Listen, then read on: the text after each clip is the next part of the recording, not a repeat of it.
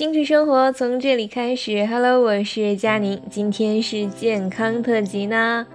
如今喝茶已经成为大学生的一种养生时尚，不仅是绿茶、红茶、黑茶，各种花茶如玫瑰花、金银花、菊花等更是成为很多人的居家必备。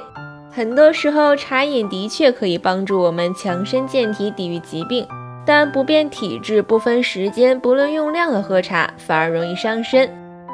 第一个登场的是我们的热门选手枸杞。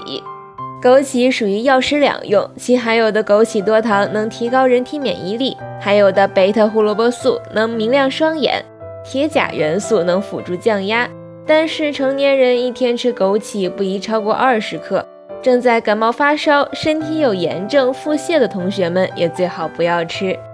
枸杞泡茶的典型搭档就是红枣啦，二者搭配起来对清肝明目、补血养神有很好的效果，但面红耳赤、口舌生疮、容易上火的同学们需谨慎饮用哦。第二位是佳宁很喜欢的荷叶，虽然味道有些苦，但是对肝脏、脾胃、心脏都有一定的保健作用。不过荷叶性寒凉，建议脾胃虚弱、气血虚弱的同学不要过多食用，或是搭配好其他食材。夏天用荷叶和冬瓜一起泡茶最好不过了，适合中暑、肥胖、水肿的人群饮用。再加入赤小豆、决明子、紫苏，还可以温和茶的凉性。最后一位选手，女同学可要记好了，那就是玫瑰花。